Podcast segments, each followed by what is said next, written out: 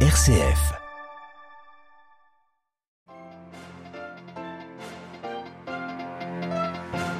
Le pape François détaille sa conception du travail, recevant ce midi en salle Paul VI du Vatican près de 500 membres du mouvement chrétien des travailleurs.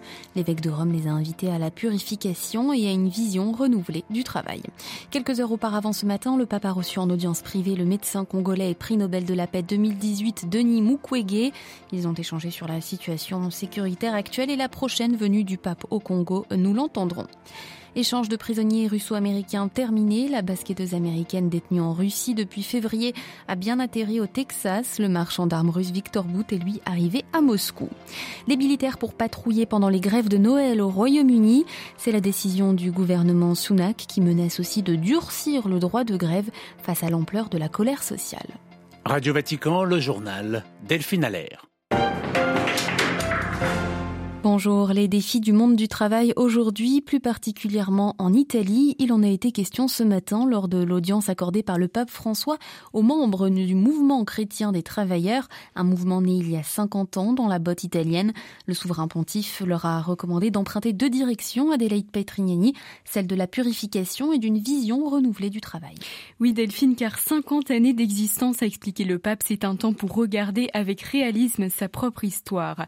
Le mouvement chrétien des travailleurs doit donc reconnaître dans celle-ci l'action de l'Esprit Saint, vivre une nécessaire étape de purification, c'est-à-dire une conversion, mais aussi retrouver l'élan des débuts, un élan déjà visible, a assuré le pape, en particulier dans l'ancrage ecclésial de ce mouvement et son sens du service. Mais il est aussi temps de semer à nouveau. Les travailleurs italiens doivent par exemple s'impliquer pour l'écologie et la fraternité au sein des différents secteurs de la société.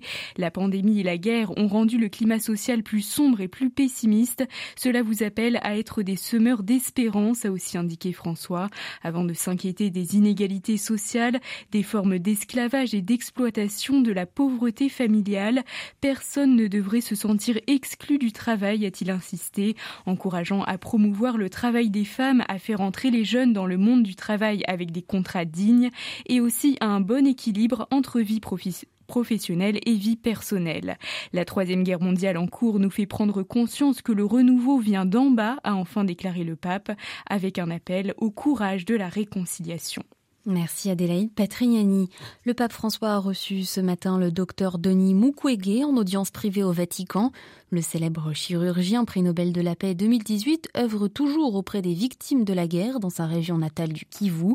Sa rencontre avec le souverain pontife a été un encouragement, tout comme la perspective du voyage du pape à Kinshasa dans quelques semaines. C'est ce qu'il a confié au micro d'Olivier Bonnel. Cette visite a été pour moi une grâce particulière un honneur d'avoir rencontré un homme de foi, un homme d'épée, une personne qui œuvre pour la paix, la justice et l'inclusion à travers le monde. Et dans le contexte particulier aujourd'hui, avec des crises multiples, euh, sa visite en République démocratique du Congo, c'est un signal fort. Euh, cette visite, en fait, montre tout simplement pour les Congolais l'espoir et la solidarité que le pape témoigne pour notre peuple, pour un peuple meurtri depuis plus de 25 ans. Je crois que ce que nous nous attendons à c'est que sa présence puisse contribuer à tout simplement une prise de conscience de l'opinion mondiale sur les drames que vivent les Congolais aujourd'hui. Le prix Nobel de la paix 2018, Denis Mukwege au micro d'Olivier Bonnel. L'ONU horrifiée par le massacre de civils en RDC, réaction ce matin du haut commissaire aux droits de l'homme à cette tuerie survenue fin novembre dans deux villages de l'Est de la RDC où au moins 131 personnes ont péri. L'enquête préliminaire des Nations Unies rendue publique hier accuse la rébellion du M23 d'en être à l'origine. À la une de l'actualité internationale également, l'arrivée aux États-Unis de la basketteuse Britney Greener jusqu'alors détenue en Russie depuis février. Elle a fait l'objet d'un échange de prisonniers très scruté entre Moscou et Washington, la Russie récupérant pour sa part le marchand d'armes russe Victor Bout. Condamné à 9 ans de prison, Britney Greener a donc finalement été libérée et son avion a atterri à San Antonio, au Texas. Le récit à New York de Loïc Loury. Sur les rares images du retour de Britney Griner vers les États-Unis, la basketteuse apparaît dans un avion prostré dans son siège, mais heureuse, dit-elle, de rentrer après dix mois de calvaire. La sportive de 32 ans est donc arrivée dans la nuit à San Antonio, au Texas, où elle devait être prise en charge dans un hôpital militaire spécialisé dans ce genre de traumatisme et où les autorités américaines ont l'habitude de procéder à des débriefings. La fin d'un cauchemar débuté le 17 février suite à son arrestation à Moscou une semaine à peine avant l'invasion russe de l'Ukraine. Jugée en août et emprisonnée dans une colonie pénitentiaire, Britney Greiner était devenue un levier diplomatique pour Moscou. Les Américains auront fini par laisser partir le tristement célèbre marchand d'armes Victor Bout, un détenu particulièrement important, mais sans obtenir la libération d'un autre Américain, Paul Whelan, condamné pour espionnage à 16 ans de prison. New York, le écloury Radio Vatican. Dernier jour de visite en Arabie Saoudite pour le président chinois et premier sommet sino-arabe. Xi Jinping rencontre aujourd'hui à Riyad les dirigeants du Qatar, du Liban, de l'Irak et du Maroc. Après avoir signé plusieurs contrats avec le royaume saoudien, le géant asiatique cherche à élargir sa sphère d'influence, notamment à travers son initiative de nouvelles routes de la soie.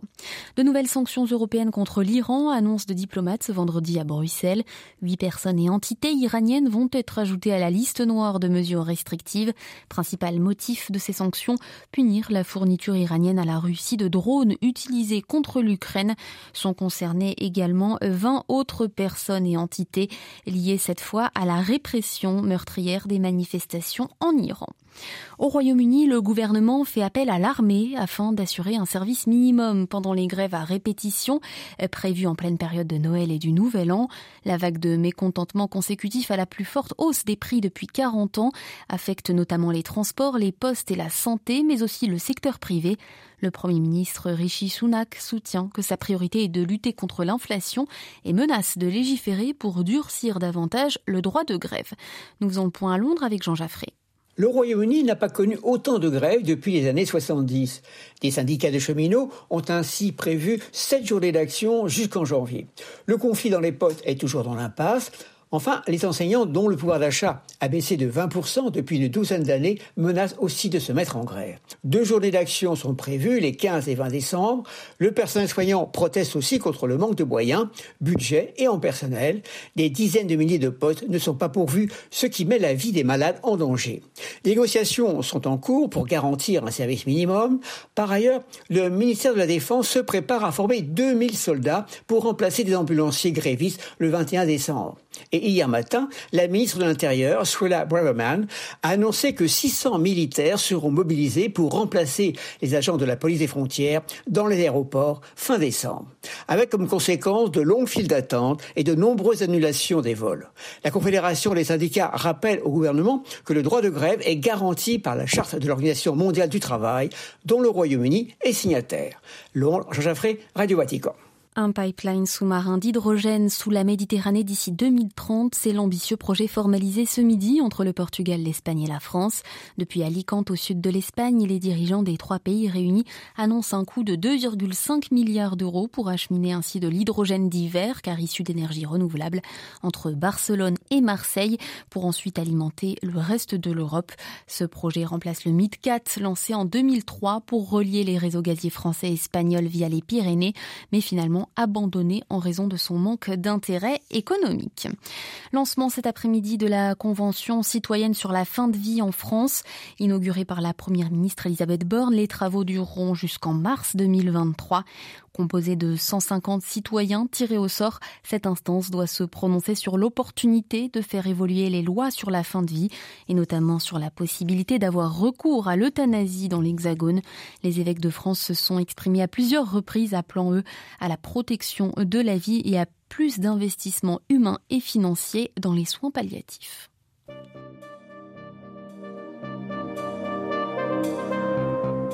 Ainsi s'achève ce journal. Merci beaucoup de votre écoute et fidélité quotidienne à l'antenne de Radio Vatican.